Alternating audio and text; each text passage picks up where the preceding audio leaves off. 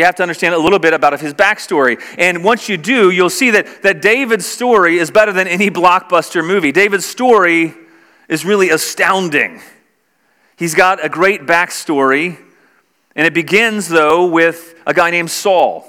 Saul was raised up, and he, it talks about this guy named Saul. He was so good looking that the Bible says he was more handsome than any other man in the whole land of Israel.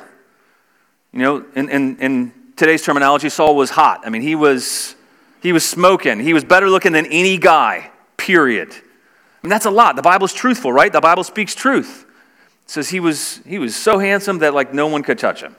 And not only that, he was, he was so tall from his shoulders up, he was taller than everybody else in Israel. So he's, he's the epitome of this tall, dark, and handsome, uh, the, the best looking Hollywood movie star you can fathom, and probably better looking than that. He was the picture of the kind of guy that you think that God would choose. And so the people, they clamored for a king. They didn't like the fact that they were ruled by God's word and ruled by a prophet named Samuel. And so they asked for the king. And so God says, okay, fine, you want a king. I'll give you the king you're looking for. I'll give you the king you're asking for. So he raises up Saul. The problem is, Saul became really self sufficient, self focused, and Saul ended up disobeying God. He ended up, instead of worshiping God, he set up um, sacrifices to himself, really. And Saul, instead of waiting on God's timing, Saul took things into his own hands. Saul relied on his own ability, relied on his own strength. And why that's important is because David really is the antithesis of that, especially in this psalm. And so, because of Saul, God called David, who was a man after his own heart. And he sent Samuel to go and get David. And David was an unlikely character. David was the smallest and youngest of eight brothers. And so, God sends Samuel to go and call David from amongst this tribe of Jesse. And he goes through each of the sons, and, and Samuel's thinking, well, this one must be the one because that guy's impressive, that guy's impressive, that guy's impressive. He's like, do you have any more sons? Because none of these, God's saying no. And he says, well, I've got one more. He's out in the field with the sheep. he's a shepherd. He's got the lowest job. He says, well, bring him. And, and then God says, yeah, that's the one I want because he's, he's a man after my own heart. I don't look on the outside, I look on the heart. And so God called and chose David. And then David, he would go on to slay Goliath, the, the largest and tallest of the enemies of Israel, the one who was going to represent the Philistines against Israel. And God raised up David and gave David faith and strength in him. And because of supernatural empowerment, David killed Goliath. And so David becomes a folk hero pretty quickly. Not only is he anointed, David becomes really popular. David becomes so popular that Saul's like, hey, I'm going to give him my daughter. And so he gets to marry the princess. And then he becomes best friends with King Saul's son, Jonathan, the prince, and, and they're tight. And everybody loves him, and everybody starts singing songs about him. And so Saul's jealousy grew, and so now Saul starts to pursue David. And Saul is wanting to kill him. He's wanting to kill him so much that he was at dinner with his son, and his son was making excuses for David, and Saul hurls a sword at his son. And so the message is clear Saul is really he really means this. If he's willing to kill his own son, he's to kill David, then he, he, he means business. And so Saul is pursuing David. That's, that's the header we have in the psalm. It's the background here is that, that, that Saul, he is pursuing David to kill him. Saul was a guy who seemed impressive, trusted on his own strength. He, he had all the things the looks, the strength, the charisma. And yet David was the one that God chose. And yet now we see that God's chosen one, he's on the run. He's on the run. And he's on the run specifically because God chose him. And so he's fleeing. And David, he's going from town to town. And when he goes to a town, they, they pretend that they're going to give him shelter, and then they turn him in. And, in every town this happens, they, they pretend they're going to give him shelter, and then they turn him in. And so then there's one occasion where Saul's forces are on one side of the mountain, David's forces on the other side of the mountain, and Saul almost catches him. David goes the other way. There's some drama happening here. And in this really horrific circumstance, David, everyone has betrayed him. He's lost everything. Things seem bleak. He, he feels like he's about to die. He's got maybe 500 men or so. Saul's got thousands of people after him. Things are bleak, things are dark. David doesn't find solace in his homeland. He doesn't find solace where his family's from. He doesn't find solace anywhere in the nation of Israel. And so he has to hide in a cave. And if you were him, you might be wondering, like, what in the world's going on? Like, is God's purposes failed? I thought I was the anointed king. Samuel made this big celebration over it, but this is not anything to celebrate. And yet, David, he composes this psalm in a cave, not in a retreat center, not when he was on some personal time away with God and he's just so full of God's goodness that he writes this psalm. He wasn't in church. He wasn't experiencing some great situations and circumstances. This wasn't because David had named it and he claimed it and he was, he was healthy, wealthy, and wise. No, this was in the middle of the worst times in the world that he, he wrote this song. That's a song of praise. It's a song of thanksgiving. It's a song that's testifying about God when his circumstances have not gotten better. And you think, how in the world could David do that? How could he be so confident? How could he be so helpful? How could his heart, he says, my heart is steadfast. He says it twice to, to emphasize it's really the key of the entire psalm. It's the center. My heart's steadfast, my heart's steadfast. And you think, how? How in the world, David, you are nuts.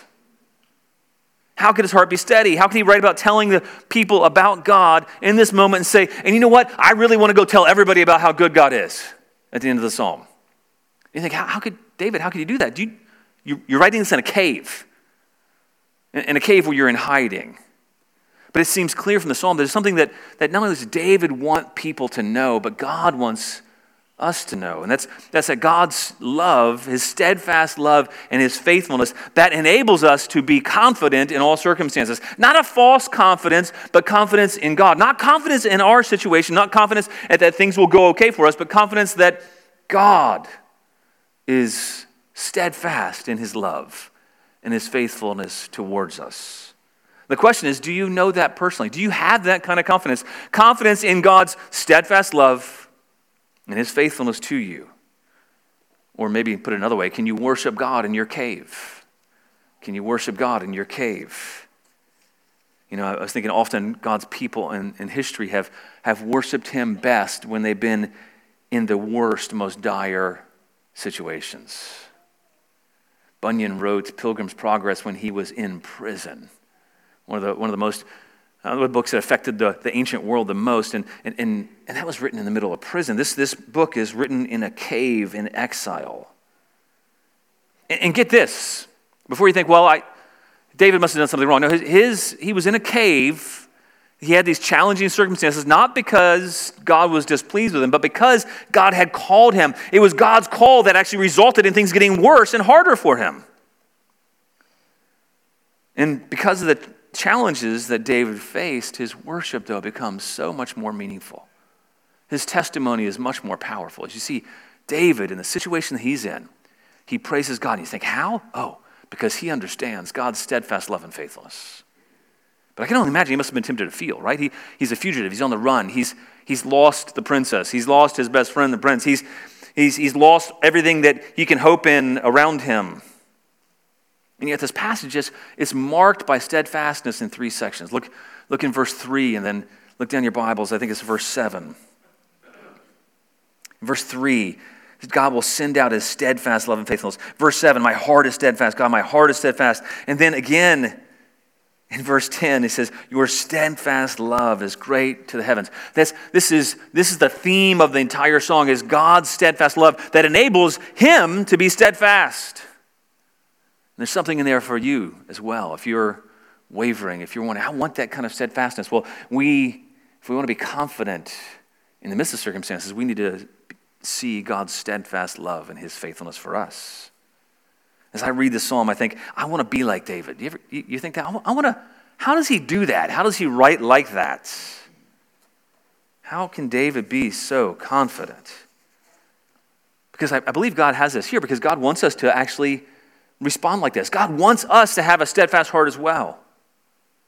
And the only way we'll be like that is if, if we meditate on God's steadfast love and his faithfulness for us. And that's what I think in the verse three verses we're going to see is that because of God's steadfast love and faithfulness, we can be sure of God's purpose for us. And he says, God, your purposes will not fail.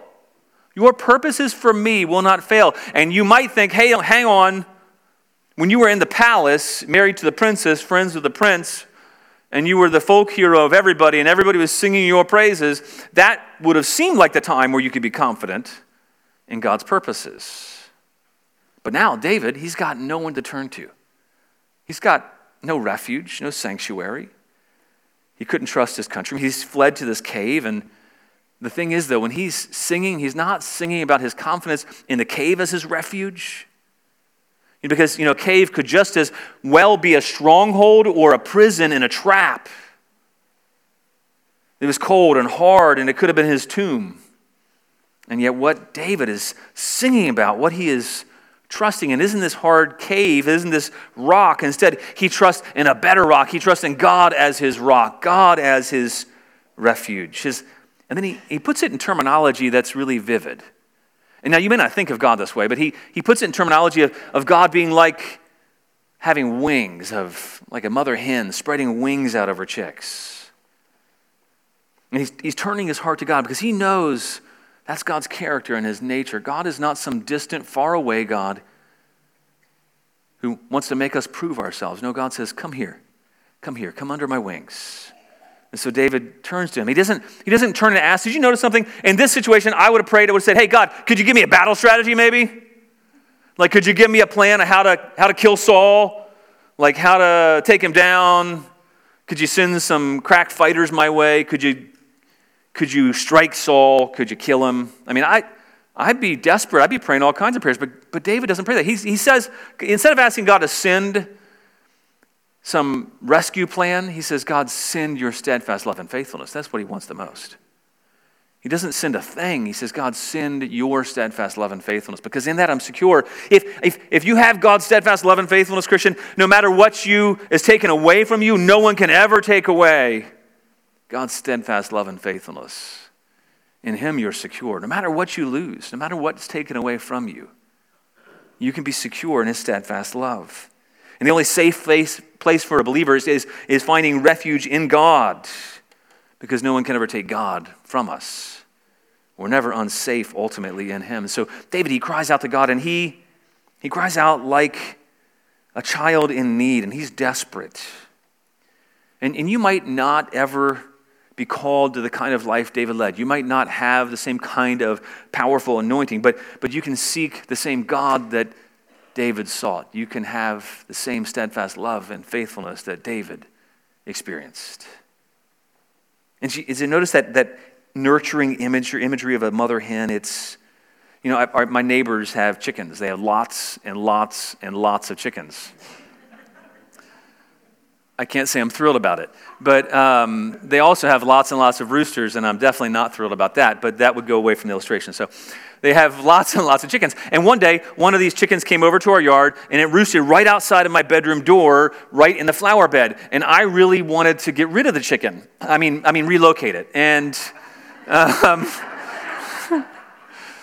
I wanted to help it go back home, and uh, or to its ultimate home. But uh, this chicken, I went to say, like, hey, Julie, I'm to I'm gonna take this chicken. And Julie's, no, no, no, don't mess with it. It's, it's, it's, it's brooding. I'm like, what do you mean? Was, well, it, it laid eggs and it's sitting on them. So we left it alone and it sat there.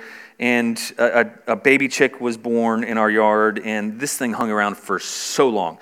But um, Whenever you go near the mother hen, I mean, we're pretty large compared to this little, little hen. Whenever you go near, open the door, she immediately would put her wings up, and this little chick would run under the, the wings of the chicken. And the chicken would make all kinds of noise and be defensive and loud and aggressive. And there are all kinds of threats all around our yard. I mean, there's cats, there's these eagles that fly over that I hope, I mean, that I hope don't get the neighbor's chickens, and there, potential predators are all around. And what happens in all of those chickens, when 70 plus chickens, whatever they have roaming around, um, what happens is when there's a threat, the same thing happens in all of those mother chickens. They, they all spread their wings out when they see the shadow of an eagle coming over, or uh, maybe when we had a bobcat go through the neighborhood last year.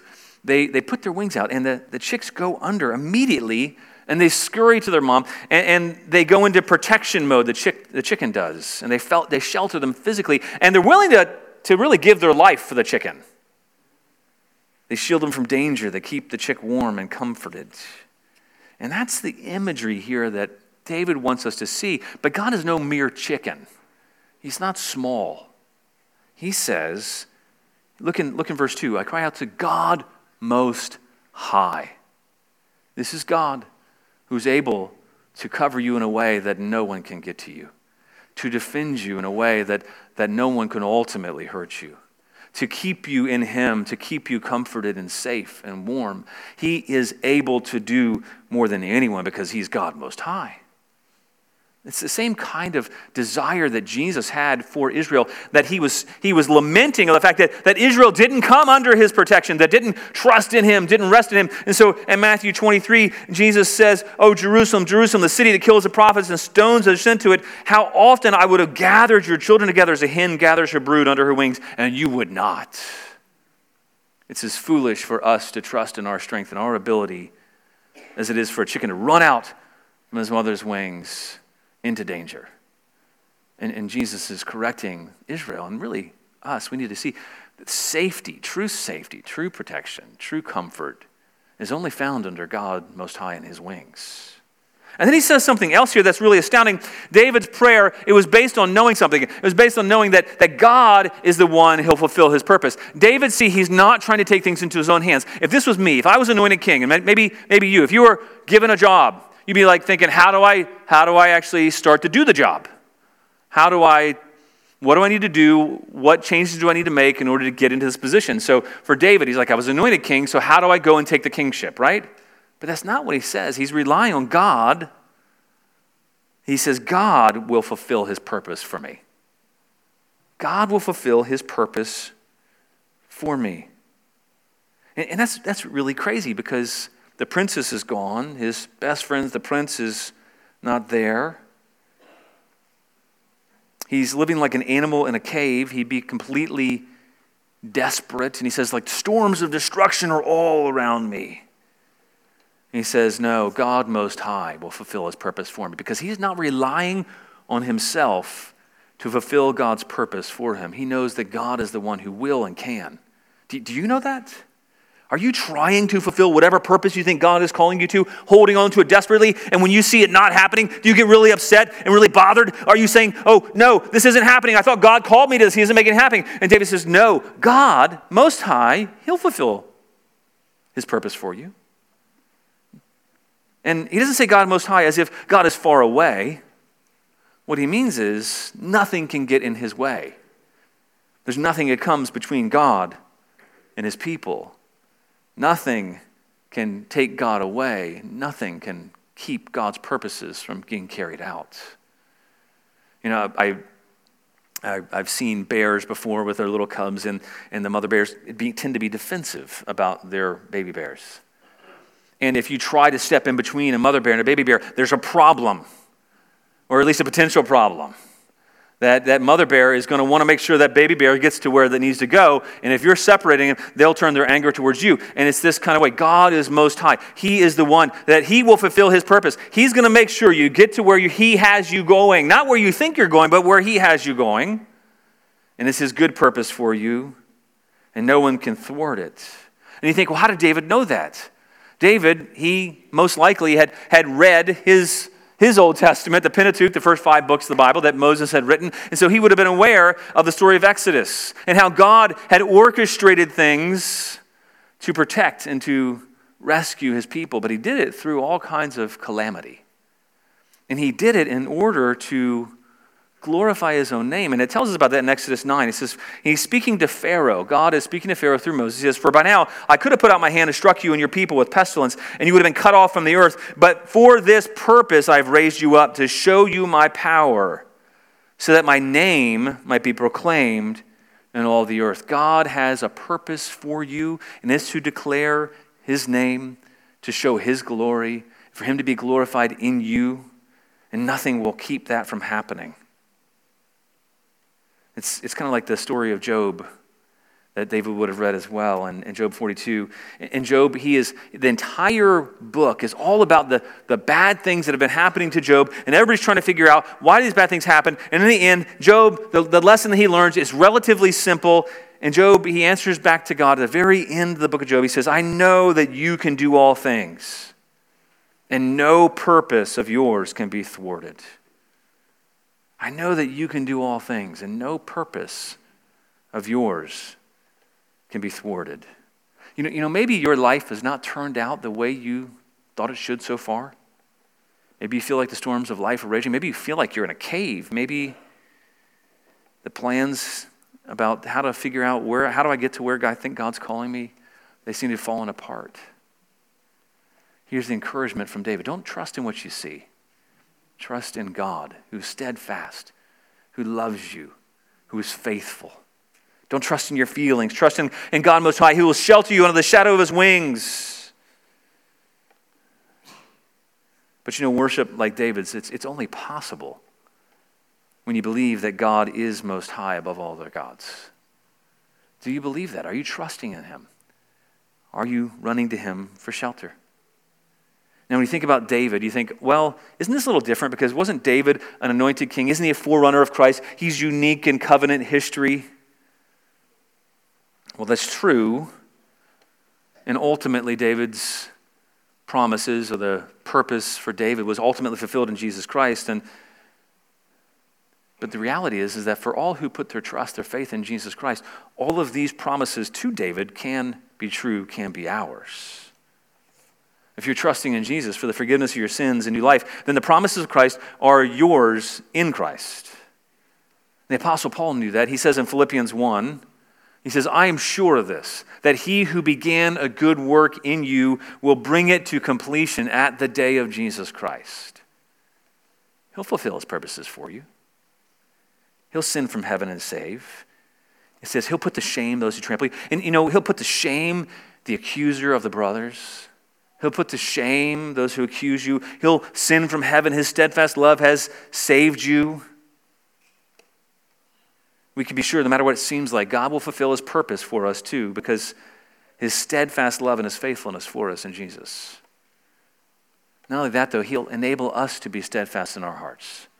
That's what we see in the very middle. David is steadfast in his heart because he's been meditating on the steadfastness of God. So, because of God's steadfast love and faithfulness, we can be steadfast in our hearts. That's the second thing we need to see. Because of God's steadfast love and faithfulness, we can be steadfast in our hearts. It doesn't mean that things have changed. Look at how David describes the situation. This isn't great, right? Looking at your Bibles at verse 4. My soul is in the midst of lions. I feel like my very life is going to be just destroyed and eaten up. I lie down amid fiery beasts, the children of man. He says, whose teeth are spears and arrows, whose tongues are sharp swords. He's not pretending. He's not saying everything is great. No, he's saying, but in the midst of lying down amongst fiery beasts, in the midst of lions, in the midst of these people who, who they want to, every, everything they say, with every breath that they have, they want to kill me and they speak bad things about me. Their weapons are like mouths, their tongues cut deep, their sharp swords, they're ready to eat me up. This, this is the stuff of your worst nightmares. You think, well, fine, that's fine for David. He must have had a good life. Well, read this psalm. Maybe your soul is in the midst of lions. Maybe you feel like you're lying among fiery beasts. Maybe people are speaking bad things about you. Maybe you feel like people want to harm you. Maybe your soul's in the midst of lions. David refuses to give into his enemies and he refuses to give up. He, he appeals to God to be exalted. And in fact, he's saying, God, things are really horrific. Please glorify yourself because he knows that, that, that God's glory is demonstrated as he redeems and rescues and saves his people. So he says, God, things are bad. Please glorify yourself. You show that you are above all the heavens and the earth. Don't do this for my glory, but do this for your glory, God, so that everybody else may know you. And you know, God's deliverance of his people from his enemies is, is one of the key ways that God's exalted, so that, that God's majesty his glory are truly seen. And look at verse 6 it says, They set a net for my steps. My soul was bowed down. They dug a pit in my way. They've fallen into it. His enemies set this trap. I remember when I was a kid, I saw this, this old movie called Swiss Family Robinson. I don't know if it's still around on, I don't know, reruns on PBS or something. But this family is marooned on this island and, and pirates they see pirates that are coming to get them and they're, they're far enough out in the ocean that they can, they can see they're coming and so they get ready they set up all kinds of booby traps for the pirates and they set this net on the ground covered up with leaves and they have this rope go up and so the idea is as the pirates go into this snare it's going to be activated and the net's going to go up and it's going to catch them in the net. And then they, they dig a big hole, a big pit for them, and they cover it over with these small branches and twigs, and they put leaves on top of that, and they make it look like the path around it. And then the idea is they're going to entice the pirates to run after them, and the pirates will fall in the pit. That's, that's the same thing that David's talking about here. Maybe that's where the writer for Swiss Family Robinson got the idea. They set a trap. But David was saying, he, he's, it's not yet happened, by the way. He's still in the cave when he's writing this. But he has eyes of faith that have faith and confidence that no matter what trap his enemies set, God will reverse things. Because that's what God does. And so he sees with eyes of faith, and he says that God will make it so his enemies fall into the pit themselves because he's trusting in God to glorify himself and he's trusting in God's protection. So he really could declare, he says in verse 7, My heart's steadfast because of that. I, I, things are not what they should be, and my enemy's setting traps for me, but I know that they're gonna, it's going to be like they fall into the trap themselves. And so my heart is steadfast. Not because the circumstances changed yet, because he's writing this in the cave, but his heart is steadfast because he sees the steadfast love and faithfulness of God. What made his heart steadfast was not his circumstances, but his God. Is your heart steadfast today? If not, where are you looking? Where are you trusting in? What are you hoping in? What's making you intimidated? What's making you fearful? Look and see the steadfast love of God that the desires for you to come under his wings, find his protection from him, find all the purposes that he has for you in him fulfilled in him. And then because of that, we, we can sing out a testimony about God. Because of God's steadfast love, it's the third thing we need to see. The final thing we'll see in verses 8 through 11 really is because of God's steadfast love and faithfulness, we can sing out our testimony. And you think, that's nuts. That's nuts. But David, in the middle of things, he doesn't become despondent or depressed or discouraged. He goes, No, I, I know that God's going to deliver me. And he starts saying that I'm going to I'm going to tell the whole nation, all the nations, I'm going to start singing about it and he breaks into a musical. He says, Awake, my glory, awake, harp and lyre, I'll awaken the dawn. This is some vivid language. He's determined he's not going to stay in darkness. He's going to awaken the dawn uh, by, by making music to God. You know, normally the dawn wakes you up, but he says, No, I'm, I'm going to sing so loud that I'm going to wake the dawn up. I'm going to sing of God's steadfast love and his faithfulness because he's meditating on the character of God. Now, if you are a Christian here, that, that's something for us to take away. David was so steeped in God's word and who God is. And that's just from the, probably from the first five books of the Bible. He, he could see, though, time after time, whenever God's people would go astray, God continued to be faithful. God, his love, his covenant love, continued to pursue them, to draw them. And he was filled with praise. And maybe you're discouraged today. Go back and, to God's word and, and look for every time where God's faithful. Time, if that's what we have that's why we have all those accounts to prove to us, to show to us, to give us certainty. And, and, do that in your own life as well. Look back and see in your own life those times when you've been unfaithful and yet God has been faithful. When God has pursued you with a steadfast love. If you are a believer in Jesus Christ here, He's pursued you, He's drawn you. That's proof of His love, it's proof of His faithfulness. And so David, he breaks out into song. He says, I'm going to give thanks to you, God, among the peoples. And then he says, not just there, but among Israel, but among the nations. David here, he is he's saying, I'm going to I'm going to tell my story. I'm going to testify. I'm going to give my testimony, and that's, that's going to be the way I evangelize. Have you ever met somebody who really loves something? Um, you know, when I remember, I don't know, 12 years ago or so, I, I got my first memory foam mattress. It revolutionized my life. Um, this is not, a, by the way, it's not a sales pitch. I'm not getting paid for sponsoring any memory foam. Um, but my, I had had back issues, back pain for many years, several injuries as a kid doing dumb stuff. And, and so somebody told me about this. I'm like, okay, sure. And so we tried it out, and I'm like, oh, wait a minute. I'm actually sleeping better. And when you sleep better, you feel better. And, and I became this like evangelist for, for mattresses. And, I, and, and, and I'm not encouraging you to go out and buy a mattress now, but I became a mattress evangelist because I was excited about it. It had changed me, it affected me in a way that was good. Now, if you've ever met somebody who does CrossFit, they, they might come across the same way. Telling you about how great it is. And you're like, sure, okay. You can get up at five and do that. That sounds great. But sometimes it's really compelling. When I go out to eat and somebody tells me of this great dessert, oh, I've tried this dessert, you've got to try that. I'm like, oh, yeah, I got to try that. That's what it's like. David, David is so aware of God's steadfast love and his faithfulness that it enables him. That is his testimony. That is his witness. That is his evangelism.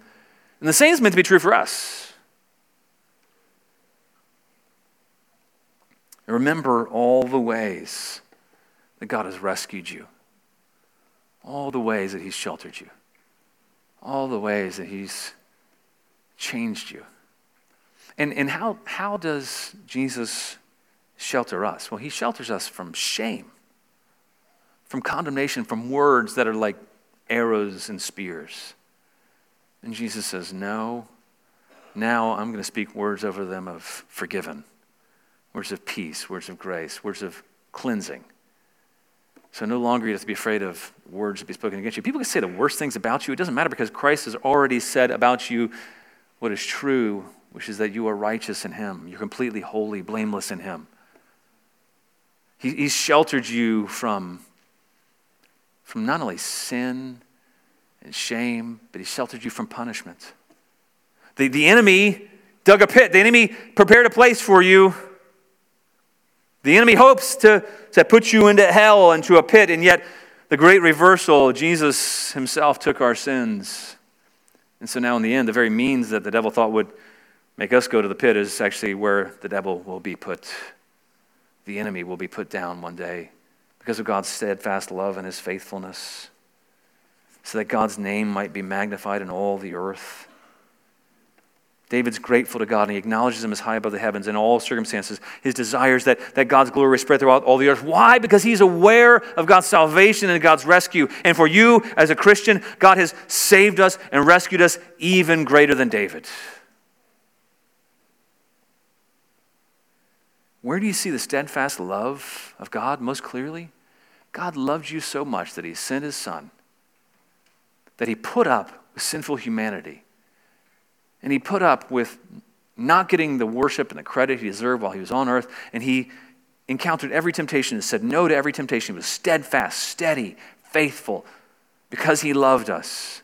And he was faithful and he endured, even to the point of shedding blood and shedding blood on the cross. He was faithful and steadfast to the very end.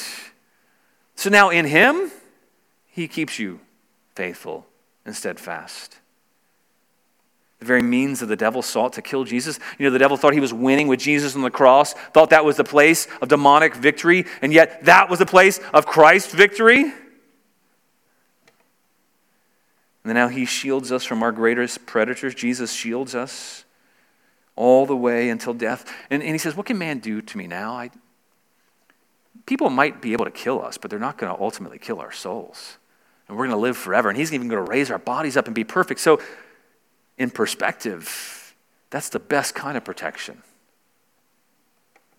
And so it's possible for our hearts to be steadfast in the midst of the worst circumstances, confident that God's purposes will be fulfilled for us, that He has saved us. He will save us all the way to the end. All of our enemies will be put to shame, and we will forever know His steadfast love and faithfulness. That is compelling. And if you get that, you're going to want to sing to the nations. You, you, want some encouragement, like, hey, I'm not doing so great in my evangelism? Start meditating on steadfast love and, and faithfulness of, of God to you. That is what will be inspiring as you share just what God saved you from, how He keeps you, how He preserves you. And this divine deliverance that you received will lead to divine worship and a compelling testimony. Amen? Let's pray. God, would you tell us all the ways, Lord, that you have been steadfast in your love and faithfulness? Remind us of who you are, your character, Lord. Help us trust in you, not in ourselves. May we look to you, not look to ourselves. In Jesus' name we pray. Amen.